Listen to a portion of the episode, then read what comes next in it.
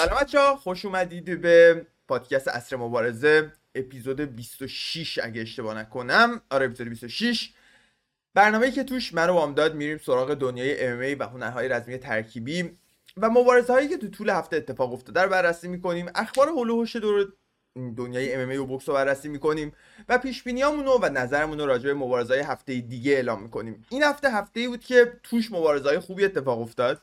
یه سری مبارزه عجیب غریب هم داشتیم نسبتا. خبر اونقدر پربار نبود ولی واسه هفته آینده مبارزه های خیلی خفنی داریم که بهشون بپردازیم. اول از همه بریم سراغ رویداد UFC Fight Night اسمیت در مقابل اسپن رویدادی که هفته گذشته UFC برگزار کرد. و تو main event ش انتونی اسمیت در مقابل رایان اسپن قرار گرفت. دو نفر که بین رتبه پنجم تا دهم رده lightweight شناورن. و همه هر دوشون دارن تلاش می‌کنن خودش تو اون رده ها نگه دارن. رایان اسپن یه نفری بود که اون سیر رو به سمت بالا داره پیش می‌گیره یعنی تو مرحله ای که داره رشد می‌کنه تو کریرش. و در مقابل انتونی اسمیت یه آدمیه که خیلی تجربه زیادی داره حدود 60 تا مبارزه داره اگه اشتباه نکنم مجموعه آماتور و پروفشنال. و الان با این همه تجربه تو این مبارزه یه بار دیگه می‌خواست نشون بده که هنوز حرفایی واسه گفتن داره. کلا قبل این مبارزه خیلی انتونی اسمیت نادیده گرفته شد. چه از سمت رسانه چه از سمت حریفش رایان اسپن و فشار زیادی هم ظاهرا بهش وارد شد و نتیجهش رو هم بعد از اینکه رایان اسپن رو submit کرد دیدیم. نظر در مورد این مبارزه چی بود کلا؟ تو این مبارزه رو چجوری دید؟ من خیلی performance اسمیت رو دوست داشتم ولی کنجکاوم بدونم تو چی فکر می‌کنی در مورد این مبارزه. تقریبا اون چیزی بود که خودم انتظارش داشتم. performance خوبی بود. یه ذره منو غافلگیر کرد از این نظر که تونست پاشو رو پدال بذاره و فشار بیشتری بیاره به حریف. اصولا آدم از فایترهایی که سنشون بیشتره و تجربهشون بیشتره یه خورده انتظار تر بودن دارم ولی همونجوری که تو گفتی یه خورده انگار شولش تند بود و یه ذره هیجان زیادی داشت. خیلی تونست در واقع اون سرعت مبارزه رو دیکته کنه به حریفش و یه سرگردن در کل بالاتر بود دیگه. و اون تسلط و تجربه‌ای که داره فکر کنم به دردش خورد. خب به نظر آینده انتونی اسمیت چیه؟ نکن توی این مبارزه تونست راین اسپن رو روپا کنترل بکنه بعد به خاک ببره و تو هم راند اول به راحتی submit ش بکنه و انقدر مبارزه یه طرفه بود که اونقدر چی میگن؟ به نظر من انتونی اسمیت حتی challenge هم نشد.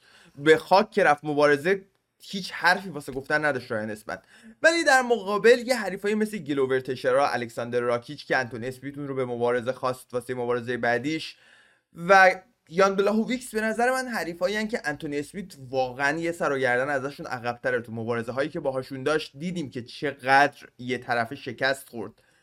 به نظر جای انتونی اسمیت تو این رده وزنی کجاست؟ به نظر تو آینده چه نقشی رو تو این رده وزنی ایفا می‌کنه؟ به نظر من هنوز جا داره. هنوز من یکی دو تا یکی دو سال دیگه تو یو اف سی میبینمش. به هیچ وجه نمی‌تونیم بگیم مبارزه تموم شده یه هم هنوز به اصطلاح چین قوی داره آره. فکچش قویه ناکات نمیشه راحت هم یه مقداری هم رو به رشده یعنی از نظر به نظر آره. نظر تکنیکال از نظر مهارتی هنوز داره رشد می‌کنه ولی خب همونطور که میگیم من هیچ موقع فکر نمی کنم برسه به حد قهرمانی و از این افرادی هم که اسم بردی منم معتقدم که یه پله پایین تره تو مثلا با گلوور که سری آخر مبارزه کرد همین چند وقت پیشم اینو دیدیم که چقدر گلوور بهتر بود ازش.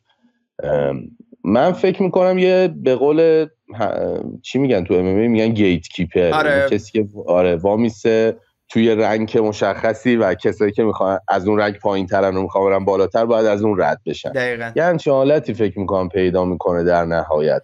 و ولی برای خود من با اینکه اینجور fighter شاید هیچ موقع قهرمان نشن آره. این داستانا. برای خود من اینا خیلی دوست داشتنی ترن. از شاید خیلی از کسایی که حتی به قهرمانی هم رسیدن. جوری که fight می‌کنن. یه جوری یه خورده شبیه دیازه دیگه. می‌دونی آره آره دقیقاً. مثلا انتظار نداری طرف قهرمان شه. خود اون روحیه مبارزه طلبی رو دوست داری که تو یارو می‌بینی. سوپر استار بودنش چیزیه. سوپر استار آره. بودنش وابسته به قهرمانی نیست. مثل مثلا کامارو عثمان یا مثلا مثل چه می‌دونم بالاتر استیپ میوچیچ. سوپر استار بودنش وابسته به شخصیت و روحیشه منم یه چنین تصویری ازش دارم. کلا الکن انتونی اسمیت و fighter های شبیه به اون fighter هایی که تو ردای وزنی پایینتر مثلا من ویسنته لوکه‌م با اینکه یک کم از اسمیت جلوتره ولی تو همین رده می‌بینم. یا مثلا توی بنتام ویت الان فرانکی ادگار مثلا. کسایی که تو اگه شکستشون بدی واسه یه کرمند قهرمانی در نظر گرفته میشی. ولی اگه هنوز تو اون سطح نباشی صد درصد ازشون شکست می‌خوره. یه جوری علک می‌کنن اون رده وزنیو و با اینکه قهرمان نیستم واسه یو اف سی خیلی ارزشمندن این آدما. چون خیلی واسه سنجیدن لول فایتراشون بهشون کمک می‌کنه. توی این کار چند تا fight دیگه هم بود که می‌خواستم در موردشون صحبت بکنیم. اولیشون ایان کوتلابا در مقابل دوین کلارک بود که ایان کوتلابا بعد از تغییر تیمش به اکستریم کوتور و مربی جدیدش یعنی اریک نیکسیک به نظر میاد که یه روحیه جدیدی گرفته. اون نقطه ضعف همیشگیش که استقامت و cardio ش بود تو این مبارزه اصلا اثری ازش باقی نمونده بود و سه راند تونست دوین کلارک که یکی از بهترین کشتیگیرای رده وزنی light heavyweight رو کنترل بکنه و در نهایت شکستش بده. و یکی از چجوری عجیب غریب ترین س... مصدومیت های ممکنم دوین کلارک توی این مبارزه بین راند دوم و سوم تجربه کرد. دندونش رو می‌بینی که یعنی استخون جلویی فکش که لثه و دندون رو نگه میداره شکست و به داخل رفت و با این وضعیت راند سوم رو هم مبارزه کرد ولی مبارزه رو باخت و ایان کوتلابا به نظر من fighter یه که نیم نگاهی باید بهش داشته باشیم واسه آینده light heavyweight. جدا از اون می‌خواستم یه fight دیگر بگم مبارزه بین کریستوس گیاگوس و آرمان ساروکیان. آرمان یه کسیه که به محض اینکه وارد یو‌اف‌سی شد در مقابل یکی از بهترین fighter های رده وزنی lightweight یعنی اسلام مخاچب قرار گرفت و تو اون مسابقه با اینکه مبارزه رو باخت و اسلام مخاچب تونست برنده این مبارزه باشه سخت ترین مبارزه اسلام مخاچب توی یو رو رقم زد به نظر من. و یه بار نشون داد که می‌تونه کارهای بزرگی تو این رده وزنی بکنه ولی همه فکر می‌کردن که اونجا سقفش باشه. و کسی انتظار نداشت که فقط فاصله یه سال بتونه چهار تا برد تو یو به دست بیاره. و تو این مبارزه اولین مبارزهش رو حول و حوش top 15 رده وزنی light داشت برگزار می‌کرد در مقابل کریستوس گیاگوس. نظر در مورد این مبارزه چی بود؟ در مورد آرمان کلا چی فکر می‌کنی؟ یکی از فایتر مورد علاقه من خیلی جدا از اینکه از این خطه خودمونه و از همین سرزمینه این باش حال می‌کنم کلا مبارزه دوست دارم. مبارزه خیلی انفجاریه. در این حال همه تکنیک ها رو تا یه حد خوبی بلده. دفاع خوبی داره. یعنی چیز مواظبه. من المان زیادی تو مبارزاتش هست که دوست دارم و برام همیشه جالبه. همیشه دوست دارم اون سیر پیشرفتش رو ببینم. هر موقع اسمش رو می‌بینم سعی می‌کنم مبارزش رو ببینم. خیلی مبارزه خوبی داشت. نشون داد که rank ش از چیزی که هست باید خیلی بالاتر باشه. و فکر می‌کنم این مسیر رو پیش بره. حالا همونطور که تو گفتی جلو اسلام مخاچف درسته مغلوب شد ولی خب اسلام مخاچف fighter خیلی خوبیه. جدای از اون من فکر می‌کنم تو دسته وزنی lightweight الان خیلی جایگاه بهتری می‌تونه داشته باشه و باید خودش رو تحمیل کنه دیگه. چون دسته lightweight هم خیلی دسته شلوغیه. top رو ببینی همه ستارن یه جورایی. پس باید خودش رو یه جورایی تحمیل کنه. و فکر می‌کنم gatekeeper هایی که اینجا هستن مثل دن هوکر مثل مثل RDA اینجور fighter ها بتونن بهش کمک کنن. در آینده با, با یکی از اینا اگه fight کنه من خیلی برام جذابترم میشه مسیرش. آیا lightweight انقدر شلوغ شده. من مثلا آرمان اگه توی یه حالتی بود اگه توی مثلا 4 5 سال پیش lightweight بود شکی نداشتم که توی یه سال آینده واسه کمربند قهرمانی مبارزه می‌کنه. ولی وضعیت lightweight انقدر به هم ریخته است و انقدر پر از آر... fighter های elite و سوپر استاره که من واقعا نمی‌دونم آرمان کی قراره به اونجایی که باید برسه. و امیدوارم تو مسیر رسیدن به اونجایی که به نظر من حقشه و پتانسیلش رو داره مشکلی واسش پیش نیاد. مثل اون مصدومیت هایی که حبیب دوچارشون شده بود. یا مشکلاتی که با بالا رفتن سن تونی فرگوسن دوچارشون شد.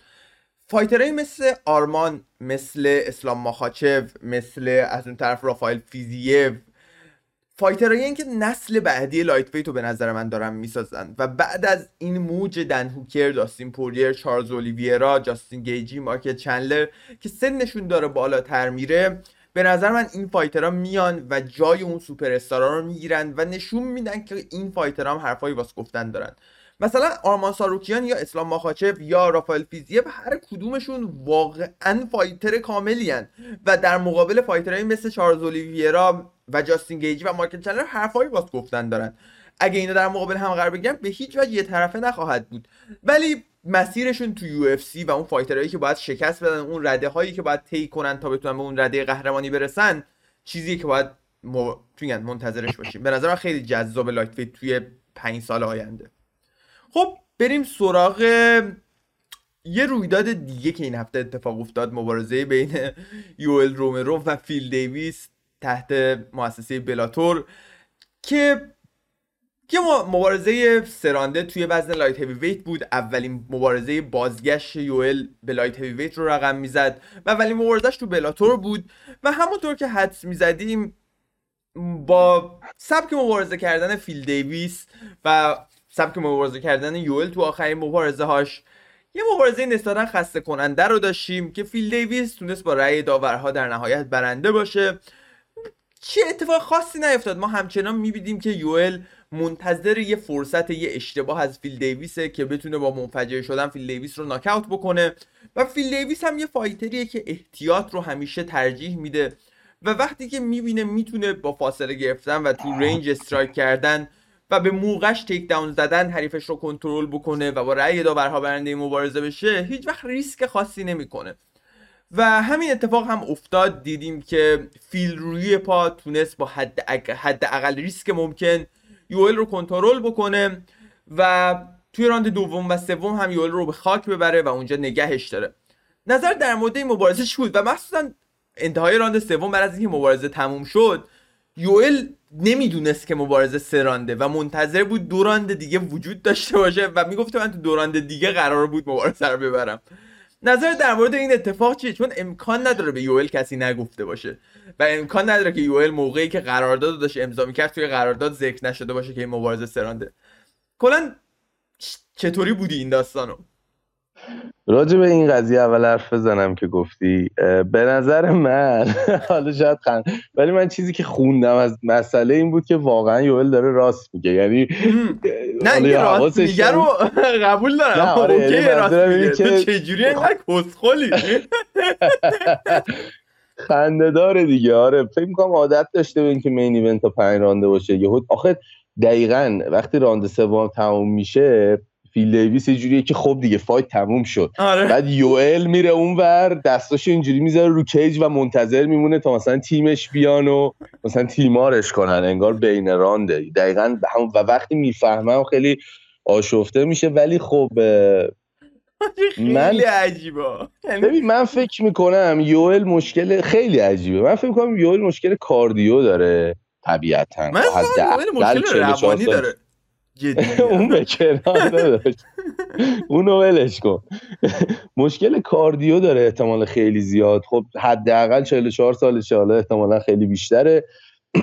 و با این هیکل و این وضعیت به خصوص که حالا وزنشم برده بالا. ببین یه فایتری مثل کوین گستلین مثل اینا راجبش قبلا هم حرف اینا هیکلشون یه جوریه که یا باید تو وزن پایینتر فایت کنن و خیلی اذیتشن تو وزن کم کردن. چون قدشون به اونا بیشتر می‌خوره. یا اگه بخوام وزن بالاتر برن از کمبود قد رنج می‌برن به اصطلاح و این وزن چون وزن احتمالا ایدالشون یه چیزی اون بینه این وزن اضافه کردن هم باز به کاردیو کمک نمی‌کنه. باز تو حجم مایچهات بیشتره اکسیژن بیشتری مصرف می‌کنی و و و. خسته تر میشی در نهایت. فکر می‌کنم یوئل با آگاهی کامل به این موضوع داشت fight می‌کرد و من اینو خیلی می‌تونم تحسین کنم. راند اول راند به شدت حوصله سربری بود. ولی من راند اول به یوئل رومرو میدم برخلاف دوتا از داورها. به خاطر اینکه توی اون strike های کمی که رد و بدل شد strike های فیل دیویس تقریبا 90 بالای 90 درصدش خوب دفاع می‌شد بلاک می‌شد و از اون ورم یوئل با اینکه کار خاصی نکرد ولی 5 6 7 تا لکه خیلی خوب زد. به خاطر همین من راند اول به یوئل میدم. چیزی که می‌خوام راجع به حرف بزنم دفاع کردن یوئل رومرو. یوئل رومرو خیلی عجیب دفاع می‌کنه. قبلا هم اینطوری بود. مثلا می‌رفت میچسبید به قفس و از دو تا فایتر من اینو دیدم. البته با هم فرق دارن. یکی اندرسون سیلواه که دستاشو هی اینجوری می‌کنه و خیلی جالبه که آره از دور من مثلا دفعه اولی که دیدم نمی‌دونستم این چیه ذهنم اینجوری اومد که این بچه ها دیدی دعواشون میشه دستشون رو تون اینطوری می‌کنن. ولی دقت کردم دیدم داره جواب میده و داره نصف مشتا رو حداقل راحت می‌گیره با این قضیه. حالا یوئل یه خورده فرق داره. یوئل یه ذره گاردش بسته تره و بیشتر با بازوهاش و شونش و آره. چرخوندن سرش. اصطلاحا میگن رول ویت د پانچز یعنی آره. تو خودت رول هم... میگن. تکنیک آره. signature فلوید می‌ودره آره حتی شونت و پشت شونت قایم می‌کنی. آره ولی حتی موقع هایی هم که ضربه می‌خوره حالا جدا از اینکه کلا یارو فکش بتونیه نمونهش هم دیدیم وقتی یه head kick ی که خیلی عجیب خورد از پائولو کوستا که عکسش هم هست صورتش کلا رفته اینوری ولی استخون سرش چیز اسکلتش اینوره. یعنی کش اومده بنده خدا. هیچ چیش نشد. جدا از اینکه فک بتونی داره یه چیز خوبی هم که بلده میگن roll with punches. یعنی وقتی تو مشتم می‌خوری اگه ثابت وایسی خب احتمال اینکه صدمه بیشتری ببینی هست. ولی وقتی آگاهی که مشت داره بده صحبت می‌کنه همزمان باهاش خودتو به همون مسیر گردن تو سر تو میچرخونی. این باعث میشه impact کمتری ایجاد بشه و تو کمتر صدمه ببینی. من فکر می‌کنم این کار رو خیلی خوب انجام میده و اون داستان شولدر رولی هم که تو گفتی که فلوید میویدر خیلی خوب می‌کنه اون کارم خیلی خوب بلده. یه کار دیگه هم عجیبی دیگه هم که می‌کنه و جلو فیل دیویس خیلی کرد چون فکر می‌کنم خیالش از لگد خوردن به خصوص بادی کیک راحت بود خیلی استرسی از اون بابت نداشت. دستاشو اینجوری میاره بالا.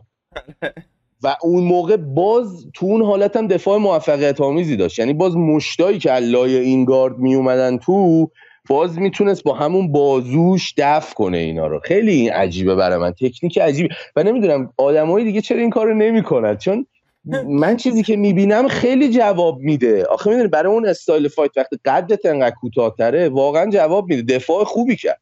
یوئل رومرو تمام ضربات فیل دیویس بجز راند دو سه که یکی دو جا میشه گفت مشت تر تمیز خورد بهش اونم به خاطر اینکه خودش این گاردو وا کرده بود تا بره جلو.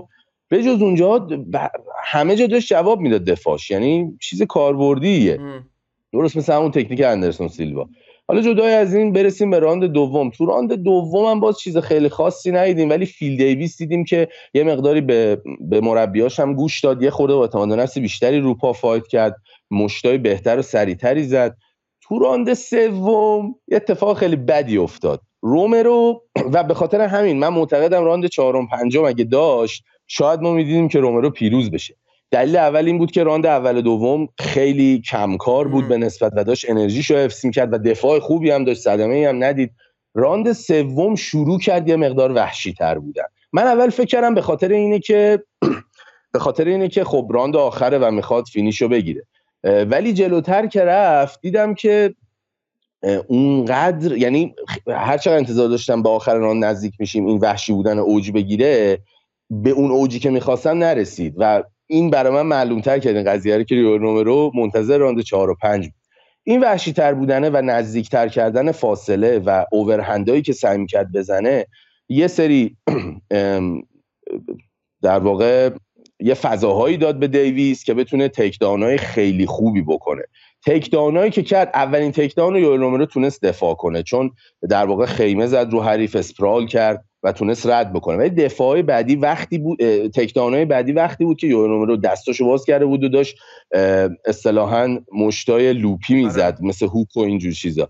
وقتی گرفتش کامل تو همون اول تکدان دوتا دستاشو به هم قفل کرد و زد زمین. در کل مبارزه خوبی بود. حیف شد که پنج راند نبود به خصوص برای من که طرفدار رومرو هستم. و دیگه نشد لوگو برنامه رو عوض کنیم. آره. و آره ولی من واقعا فکر می‌کنم رومرو نگر داشته بود یه بخشی از اون کاری که می‌کنه رو برای راند چهار و پنج.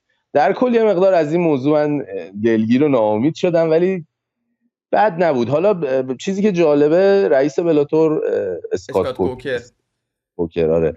اون برگشت گفت که ممکنه دوباره title shot حتی بدیم به رومرو چون مثلا هنوز این آدم خطرناکیه آره خب درسته بالاخره رفته اونجا دیگه.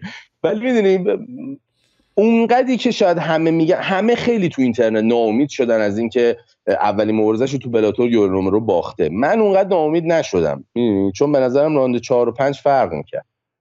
می‌دونیم من که امید چیز نداشتیم کلا ما که امید اینو نداریم که یوئل بره بلاتور مثلا دوباره قهرمانشه دوباره برگرده یو اف سی بهتر کنه که. داریم فاز آخر مبارزاتش رو می‌بینیم. من فقط امیدوارم یه سری مبارزه جذاب از یوئل رومرو ببینیم آخر کریرش که اون اسطوره یوئل رومرو زنده بمونه. اون اسطوره ای که با مبارزهاش با وایدمن با جاکاره با راک هولد به وجود اومد تو طول زمان. دقیقا با کاستا داداش بهترینشون آره، آره. دو ده راندیه که جلو ویتکر آره. اون اصلا تاریخیه مجموعه اون دو اصلا مبارزه دوم رومرو ویتکر من هنوز باورم نمیشه ویتکر زنده در اومد از اون. نمی‌فهمم چه جوری از اون راند زنده در اومد. خب بریم سراغ خبرهای این هفته. یه خبر عجیب غریب داریم قبل از همه چی و مربوط میشه به مبارزه که هفته دیگه اتفاق میفته تو UFC 266 بین نیکتیاز و رابی لالر. این مبارزه الان حدود سه ماه به اعلام شده و هفته دیگه اتفاق میفته بازگشت نیکتیاز بعد از هشت سال رو شاهد هستیم. و این مبارزه تکرار یه مبارزه است که حدود ده سال پیش اتفاق افتاد بین نیکتیاز و رابی لالر. و یه اتفاق عجیب که این هفته افتاد این بود که UFC یه حرکتی رو زد که معمولا این کار رو نمی‌کنه. و اون این بود که یه هفته قبل از اینکه مبارزه برگزار شه اعلام کرد که مبارزه به جای رده وزنی ولترویت توی رده وزنی میدل اتفاق میفته ما نمی‌دونیم هنوز چرا این اتفاق افتاده. فقط می‌دونیم که این درخواست از سمت کمپ نیکتیاز بوده. اولین دلیل این می‌تونه باشه که نیکتیاز شروع کرد به وزن کم کردن و اونقدر موفقیت آمیز نبود این پروسه و تصمیم گرفتش که از قدرت خودش استفاده بکنه و فایت رو یه رده وزنی بالاتر ببره. ولی دومین فرضیه‌مون از یه مصاحبه جاش تامسون نشأت می‌گیره. جاش تامسون توی مصاحبه با برت اوکاموتو گفتش که من یه ویدیو از یکی از sparring session های نیک دیاز دیدم که توش با حریفش داره بوکس می‌کنه و ناکاوت میشه تو اون sparring session و می‌گفت من حدس می‌زنم این تغییر وزن به خاطر اینه که نیک دیاز اون صدمه ای که به خاطر اون ناکاوت شدن دید رو با وزن کم کردن قبل از مبارزه تشدید نکنه. و حتی جاش تامسون میگفتش که من بعید می‌دونم نیک دیاز با اون ناکاوت شدنی که من تو اون ویدیو دیدم بتونه تو این مبارزه خوب ظاهر بشه. و شاید حتی اون اتلتیک اون کمیسیون ورزشی که باید تایید بکنه سلامت این فایترها رو با دیدن اون ویدیوی مبارزه رو کنسل بکنه. ولی یه،, یه روز بعدش توی پادکست خودش اومد گفت غلط کردم ویدیوی شخصی بود که اصلا نباید راجبش حرف می‌زدم. و کار اشتباهی کرده. یه ویدیو شخصی از یه کمپی رو دیده و اومده توی مصاحبه عمومی اعلام کرده در موردش صحبت کرده و برند نیکتیاز رو خدشه‌دار کرده. ولی در نهایت این اتفاق افتاد و تو به نظر تاثیر رو نتیجه نهایی مبارزه داره این اتفاق؟ من اینی که میگی اطلاعات جدید نمی‌دونستم. این داستان جاش تامسون نه جاش تامسون نمی‌دونستم چه حرفی زده. ببین خب طبیعتا اگر درست باشه این حرف و این برداشت در واقع از اون ویدیو طبیعتا آره خب تاثیر داره. ولی بحث اینه ببین تو این مبارزه ما با دو نفر طرفیم که جفتشون آخرای کریرشونن و جفتشون پیرن. رو همین حساب نمی‌دونم من واقعا چی انتظار داشته باشم. تنها فرقش اینه که رابی لالر اکتیو بوده و نیک دیاز active نبود.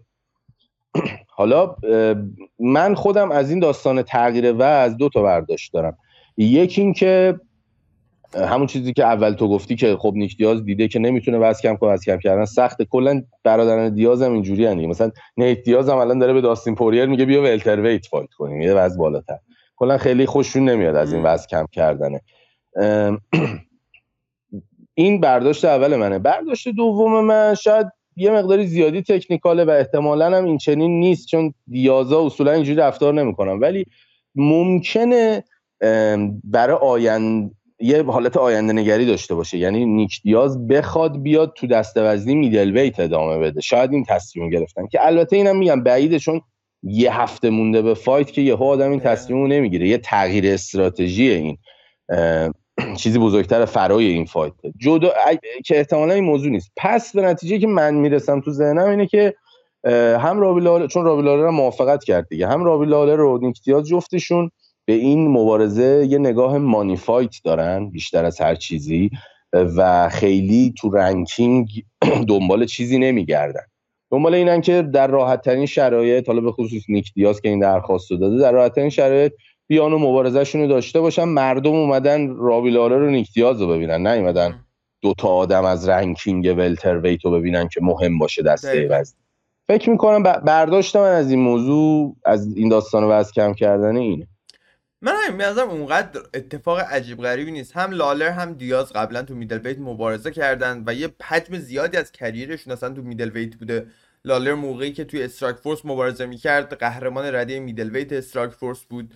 و بعد از اینکه اومد UFC اصلا welterweight شروع کرد مبارزه کردن. نیک دیاز هم همینطور موقعی که خارج UFC بود بارها تو middleweight مبارزه کرده. خب بریم سراغ خبر بعدی. خبر بعدی که میریم سراغش مربوط میشه به مبارزه بین کیل پلنت و کنلو آلوارز که این هفته اتفاق میفته ما یک پیش بینی نداریم؟ چرا داریم؟ جلوتر پیش بینی دیازو چیز؟ آره دیگه آره دیگه. آه خیلی خب برو برو ببخش کیل پلنت و کانلو آلوارز یه ماه دیگه حدودا یه مبارزه ای رو دارن.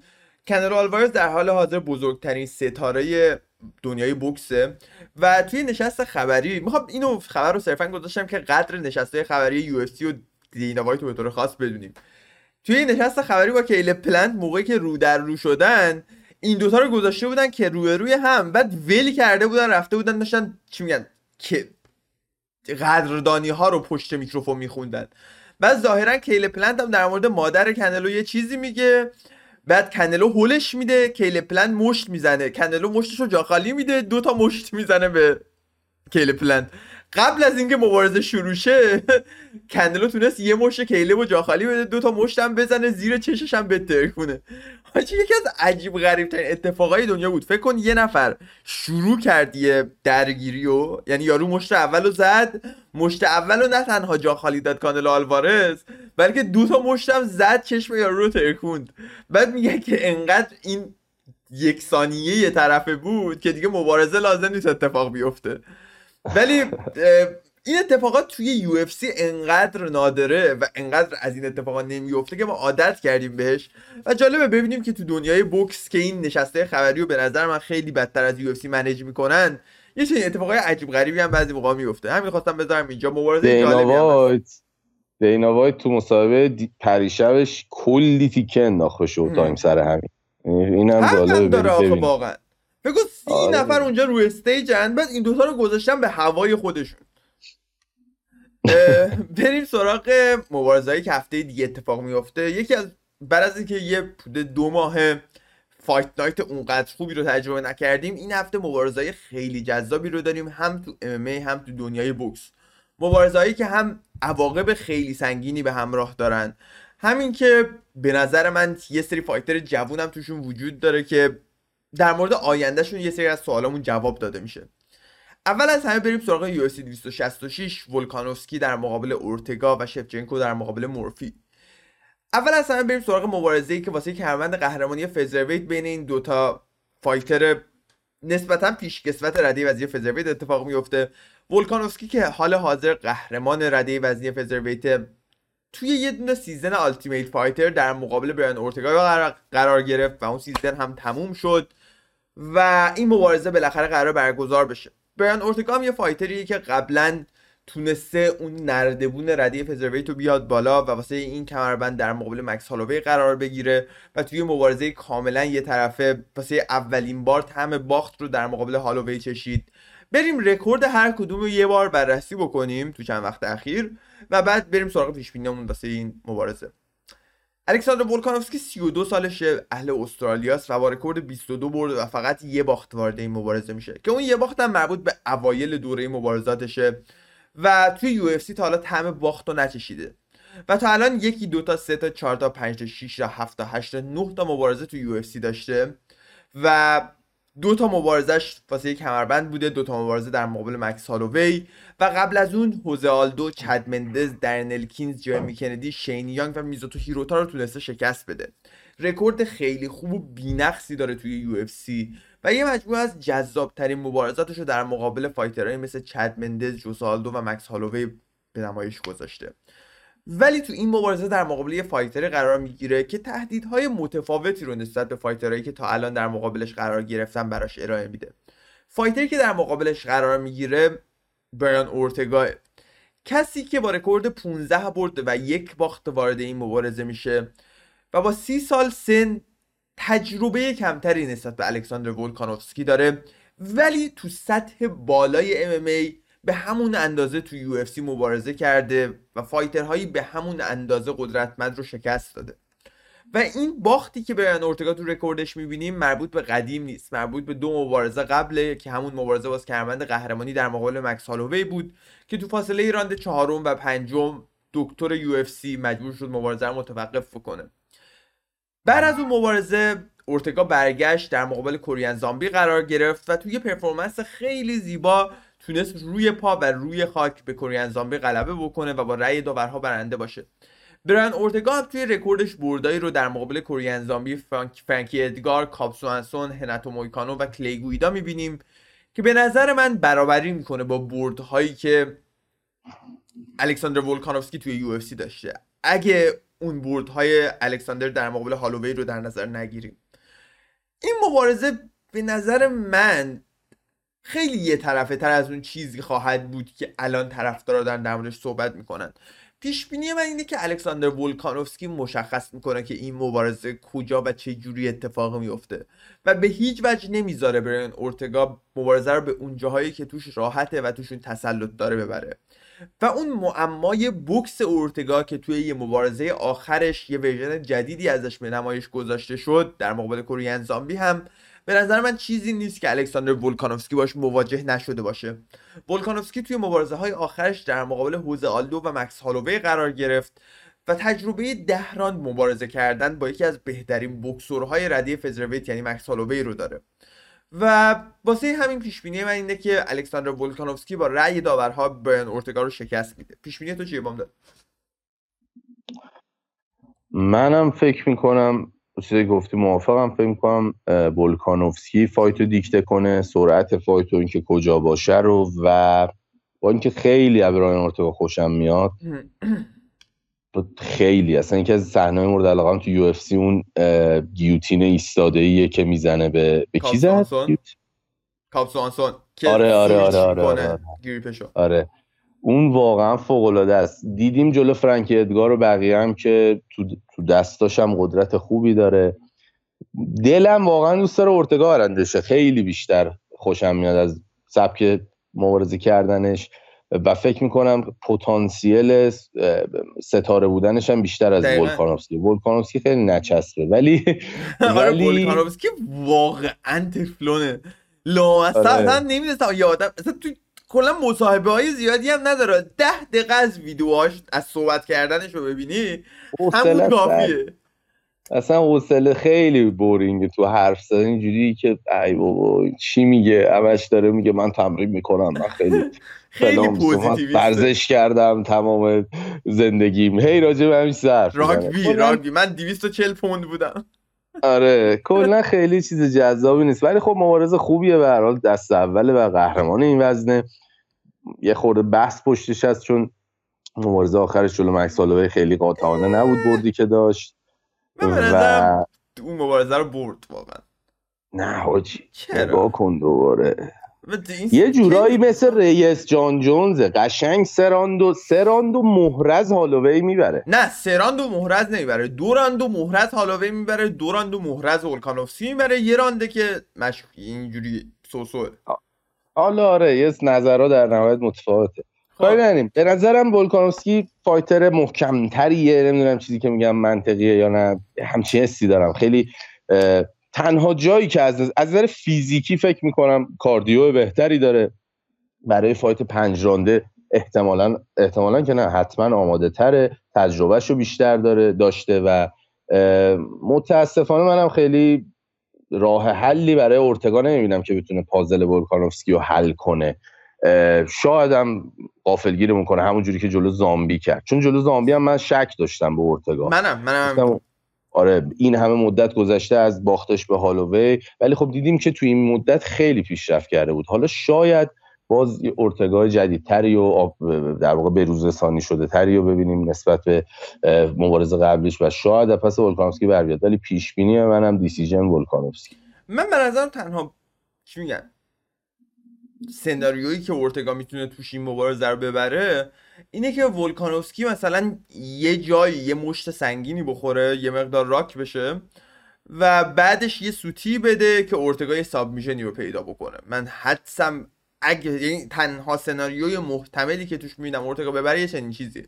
یه اشتباه بزرگ از ولکانوفسکیه. وگرنه اگه پیش بینی رسمی میده که ولکانوفسکی برای داور می‌بره. و به نظر من یه نکته هم هستم اضافه کنم. به نظرم اورتگا باید یعنی چیزی که ازش من خودم انتظار دارم اینه که از همون لحظه ای که مبارزه شروع میشه یه راهکار جدی داشته باشه در مقابل لکیک های ولکانوفسکی. چون همونجوری که جلو هالووی هم دیدیم ولکانوفسکی عاشق اینه آره. جلو حریفای قد بلندتر از لکیک استفاده کنه. خیلی هم لکیک های شدید و محکمی می‌زنه.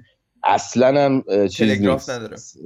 آره و خیلی دقیقا سریع می‌زنه. خیلی خوب نمی‌تونی چک بدی و از اون ور خطرناک هم هست دیگه. می‌دونی چی میگم؟ حالا یا باید جواب اینو با چک دادن و اینجور کارا یا با رقص پای خوب از از مسیر بیرون رفتن جوابشو بده یا احتمالا باید با بوکسینگ یعنی لحظه ای که میاد لکیک بخوره لکیک رو بخوره در ازاش یکی دو سه تا مشت ادامه بزنه که ولکانوفسکی رو وادار کنه به عقب نشینی.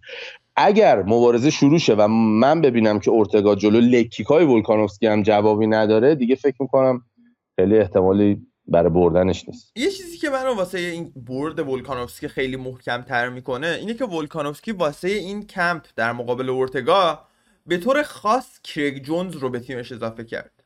کریگ جونز یکی از بهترین جوجیتسو کارهای حال حاضر تو کل دنیا سوی ردی وزنی خودش و آدم جدا از اینکه بیاد بهترین جوجیتسو کاراست آدمیه که ذهن analytical ی داره ذهن تحلیلگری داره. و تیم خود ولکانوفسکی هم معروف به تحلیلگر بودن. به اینکه با مطالعه کردن نحوه مبارزه کردن عادتها رفلکس timing واکنش های حریف یه game plan مخصوص اون حریف درست می‌کنه و واسه همین بود که تو اون مبارزه با هالووی در مقابل هر حرکت جدید هالووی یه جواب آماده داشت. و به نظر من واسه همین یه مقدار احتمال اینکه اورتگا ببره پایینه. بریم سراغ مبارزه بعدی. مبارزه بعدی توی رده وزنی flyweight بانوان اتفاق میفته بین قهرمان فقید این رده وزنی ولنتینا شفچنکو و لورن مرفی. یه fighter ی که الان این رکوردش رو می‌بینیم و یه تهدید جدیدیه واسه ولنتینا شفچنکو. ولنتینا کسیه که هممون می‌شناسیم. سوپر استار رده وزنی flyweight با رکورد 21 برد و فقط سه باخت. وارد این مبارزه میشه. 33 سال سن داره. و یکی از شناخته شده ترین ورزشکارهای کل قرقیزستان محسوب میشه. و یکی از سوپر های این کشور محسوب میشه. موقعی که میرن برمیگرده به کشورش تو فرودگاه می‌تونیم ببینیم که چه استقبالی ازش می‌کنن. توی مبارزه های آخرش جسیکا آندراژ، جنیفر مایا، کیتلین چوکیگیان، لیز کارموش، جسیکا آی و یوانا رو توی رده وزنی flyweight شکست داده و 6 تا دفاع از کمربند قهرمانیش توی این رده وزنی تا حالا داشته. به نظر من فایتریه که توی این رده وزنی کسی نزدیک بهش وجود نداره. ولی نزدیکترین چیزی به یک کانتندر که توی این رده وزنی وجود داشت و می‌تونستیم در مقابل شفچنکو قرار بدیم لارن مرفی بود. کسی که با 38 سال سن توی فاز آخر مبارزه کردنش قرار داره به نظر من و با رکورد 15 برد و 4 باخت وارد این مبارزه میشه. کسی که قبلا تو رده وزنی بنتام ویت مبارزه می‌کرد و اونقدر موفقیت زیادی رو نداشت اون رده وزنی. چهار تا باخت و دو برد شیشتا مبارزه اولش UFC رو رقم زد. ولی بعد از اون باخت به سیارا یوبنکس تو UFC Fight Night 131 پنج تا برد پشت سر هم تونست داشته باشه. در مقابل fighter هایی مثل جوآن کالدروود لیلیا شاکیرووا رکسن مدفری آندره‌آ لی و مارا رومرا بورلا. مبارزه های نزدیکی بودن اکثر این مبارزه ها به جز اون مبارزه در مقابل لیلیا و بورلا بقیهشون با رأی داورا به اتمام رسیدن و مبارزه آخرش در مقابل کالدروود به نظر من کالدروود باید برنده می‌شد. ولی به هر حال داورها به نفع لارن مرفی نظر دادن و پیش بینی واسه این مبارزه اینه که ولنتینا شفچنکو ناکاوت می‌کنه لارن مرفی رو و حرفی باقی نمی‌ذاره. بعید می‌دونم کسی هیچ کس دیگه هر آدم دیگه ای که یک کم ایده ای در مورد ام داره نظر دیگه ای داشته باشه. پیش بینی تو در مورد این مبارزه چیه؟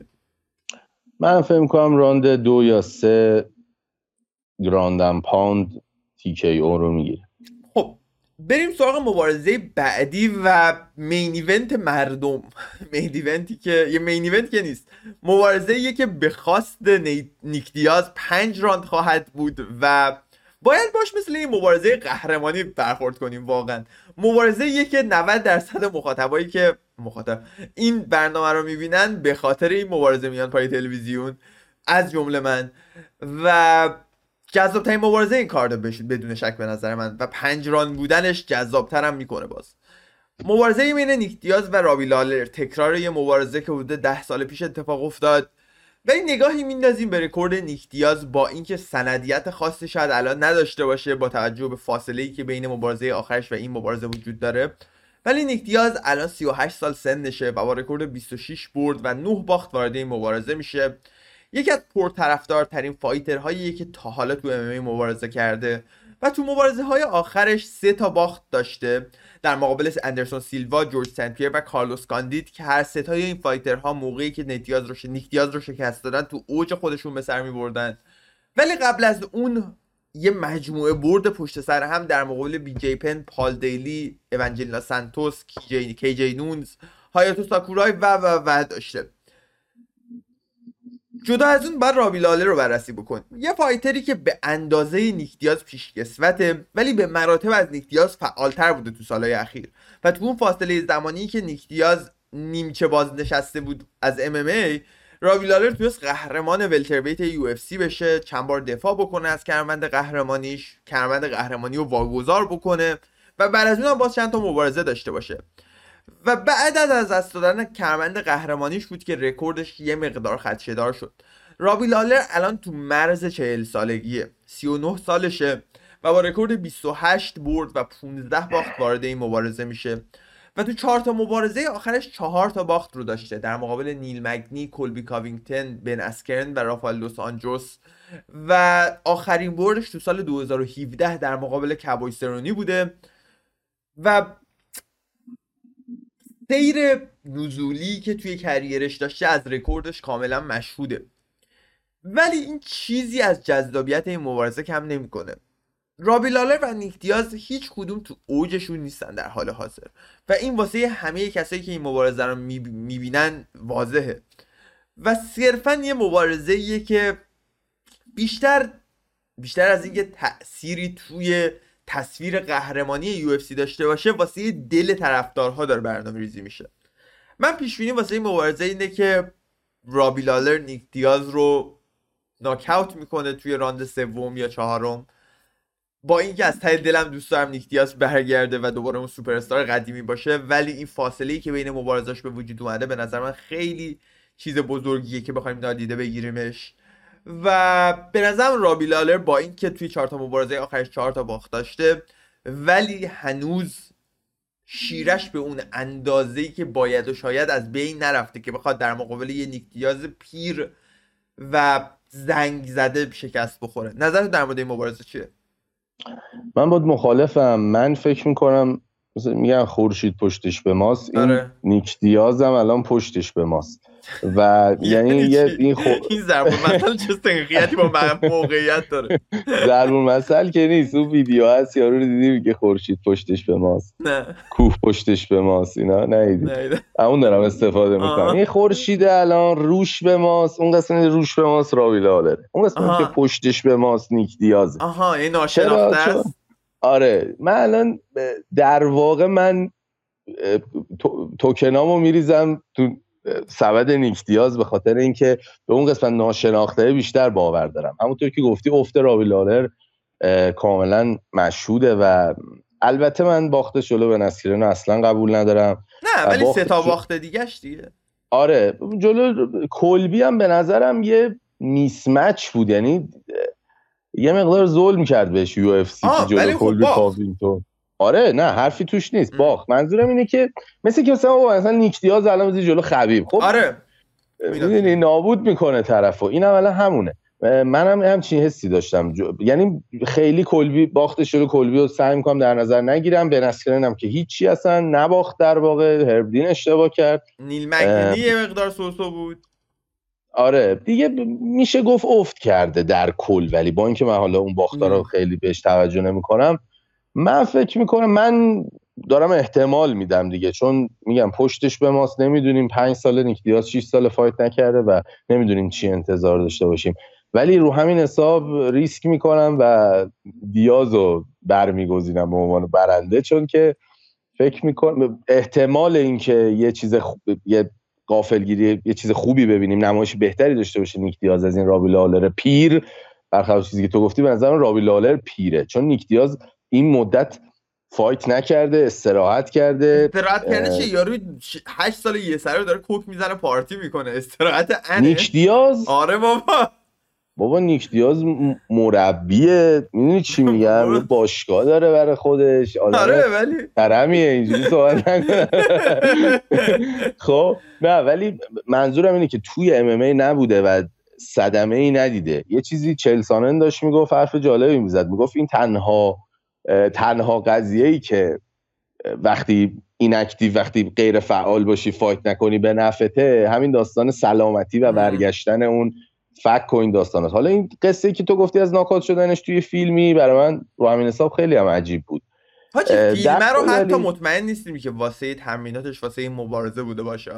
همون اصلا ممکنه می‌خواستم آره. همینو بگم. گفتم از کجا معلوم مثلا مال خیلی وقت پیش نباشه مثلا مال سه سال پیش نباشه. نه جاش تامسون هم کلا از این آدماست که با نیک دیاز از قدیم بد بوده. تنها کسیه که نیک دیاز رو تا حالا ناکاوت کرده و با نیک دیاز هم مشکل داشته و خیلی هم دنبال اینه که بعد از این مبارزه یه مبارزه خارج یو با نیک دیاز داشته باشه. میگم میگم؟ خیلی آره. از این فازا داره.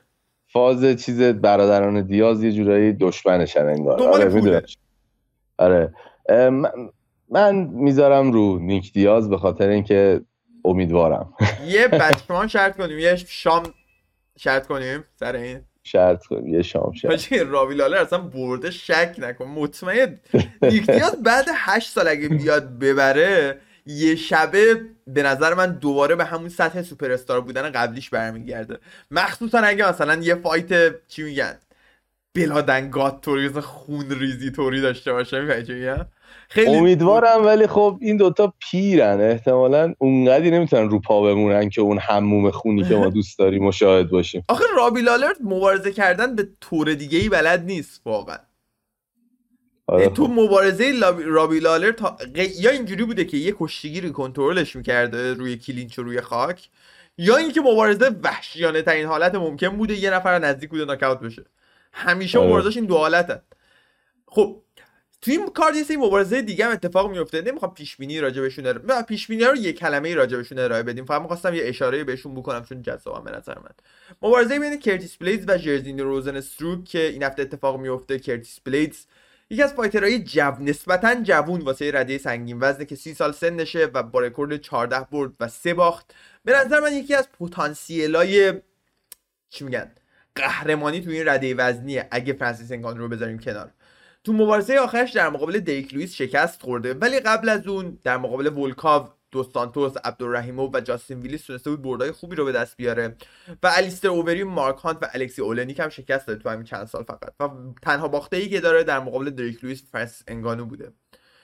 و من خیلی امیدوارم به کرتیس بلیدز با اینکه چند تا باخت بد رو داشته ولی امیدوارم که بتونه پیشرفت کنه با این سن کمش و تبدیل بشه یکی از بهترین fighter های رده سنگین وزن ولی تو این مبارزه در مقابل یه نفری قرار می‌گیره که همه ویژگی هایی که کسایی که تا حالا کرتیس بلیدز رو شکست دادن رو داره.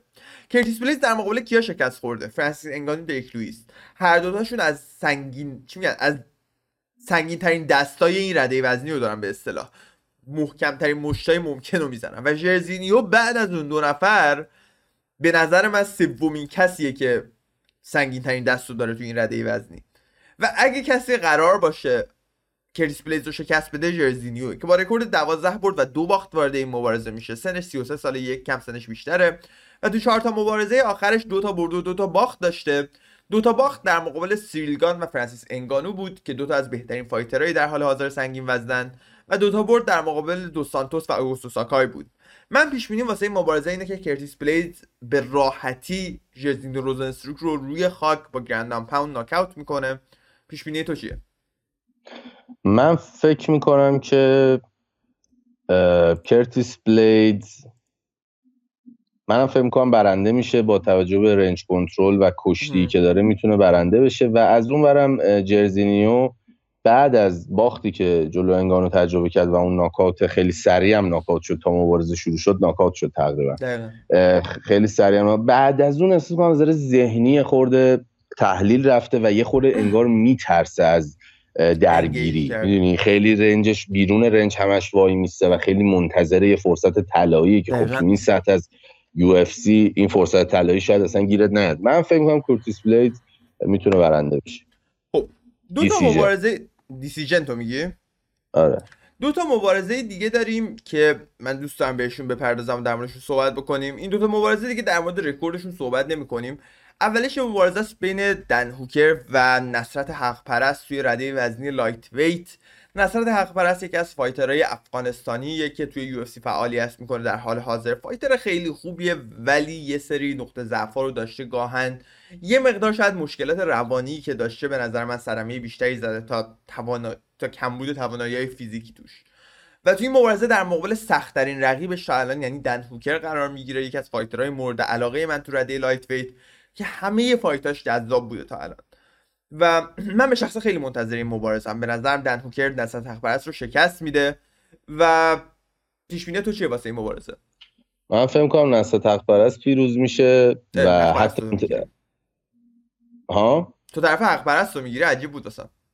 آره به خاطر این من فکر می‌کنم دن هوکر بعد باختای خیلی بدی رو تجربه کرده. ناکاتش جلوی مایکل چندر پوریر. اون صدمه شهیدی که جلو داستین پوریر دید.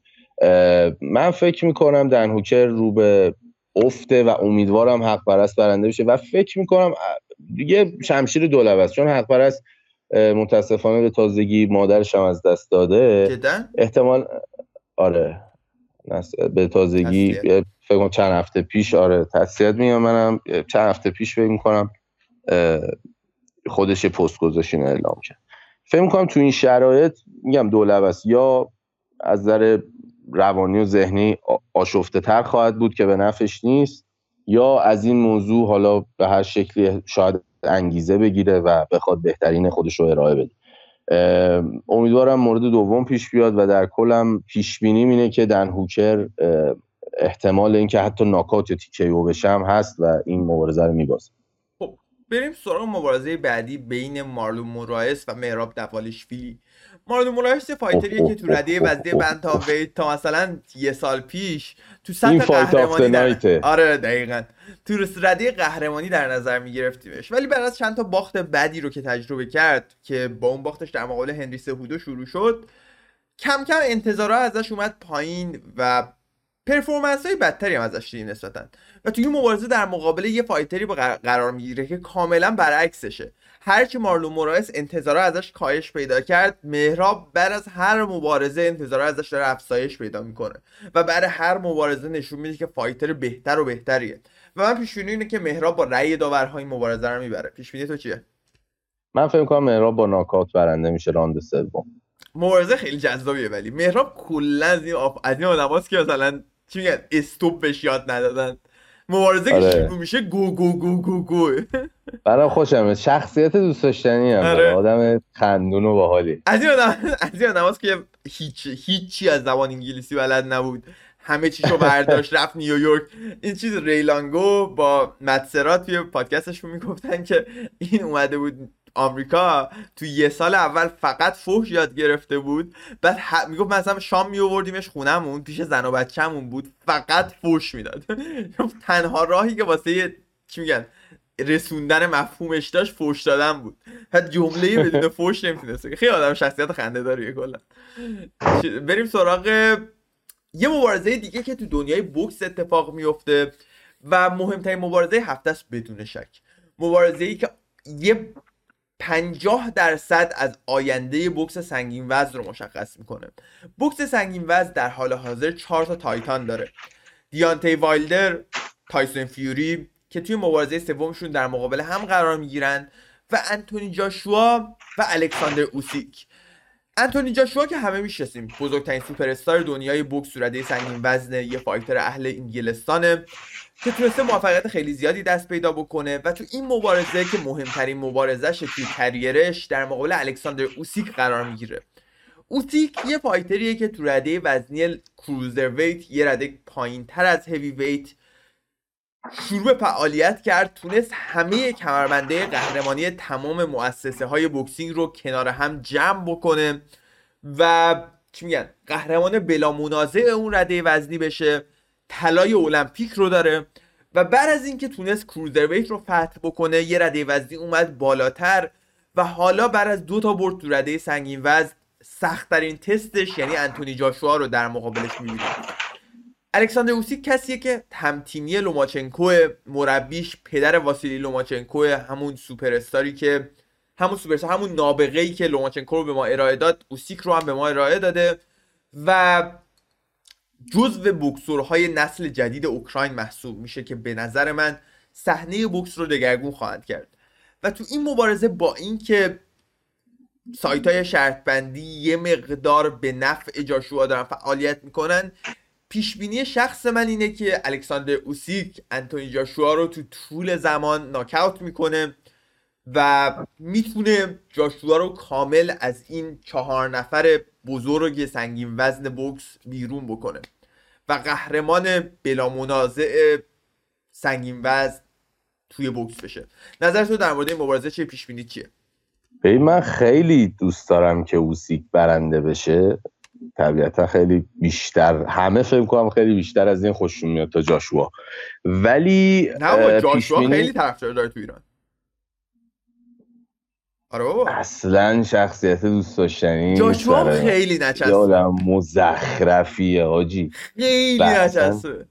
و می‌دونی یه دلیل دیگه ای که برای من حتی منفور تا یه حدی. این جا خالی دادن داشت پنج ساله داره فیوری و وایلدر رو. جا خالی میده یارو. او چه قهرمانی هستی تو. و می‌دونی یکی از دلایلیه که شاید بوکس به خصوص صورت سنگین وزن انقدر راکت شده تو سالهای اخیری که دلیلش هم آقای آنتونی جاشوا. بیشتر بدن است بوکسور. حالا کاری نریم بوکسور خیلی خوبیه در نهایت. ولی من فکر می‌کنم به فیوری بخوره به سزای اعمالش می‌رسه. حالا کاری نریم دوست دارم که اوسیک واقعا برنده بشه ولی پیش بینی اینه که جاشوا با یه پیش بینی می‌کنم کلیچ کوتوری مبارزه رو می‌بره. یعنی حفظ کردن حفظ کردن فاصله و مطمئن فایت کردن. احتمالا هم حوصله سربر خواهد بود. برعکس چیزی که انتظار داریم. ولی خب واقعا دوست دارم اوسیک شکستش بده. خب این بود پیش بینی های ما واسه مبارزه های امشب. و تا الان دو تا مبارزه است که خیلی اساسه امشب بر... که نه. نه امشب نه این هفته یعنی. آره. الکساندر اوسیک من گفتم الکساندر اوسیک می‌بره بامداد گفت جاشوا می‌بره من گفتم لالر می‌بره بامداد گفت دیاز می‌بره. هفته دیگه میایم نتیجه رو می‌بینیم و من خیلی منتظر این مبارزه هم شخصا. تا هفته دیگه و اصل مبارزه دیگه. دمتون گرم بچه ها gang gang. subscribe کنید ویدیو رو like کنید کامنت بذارید میبینیمتون. شاکریم خدافظ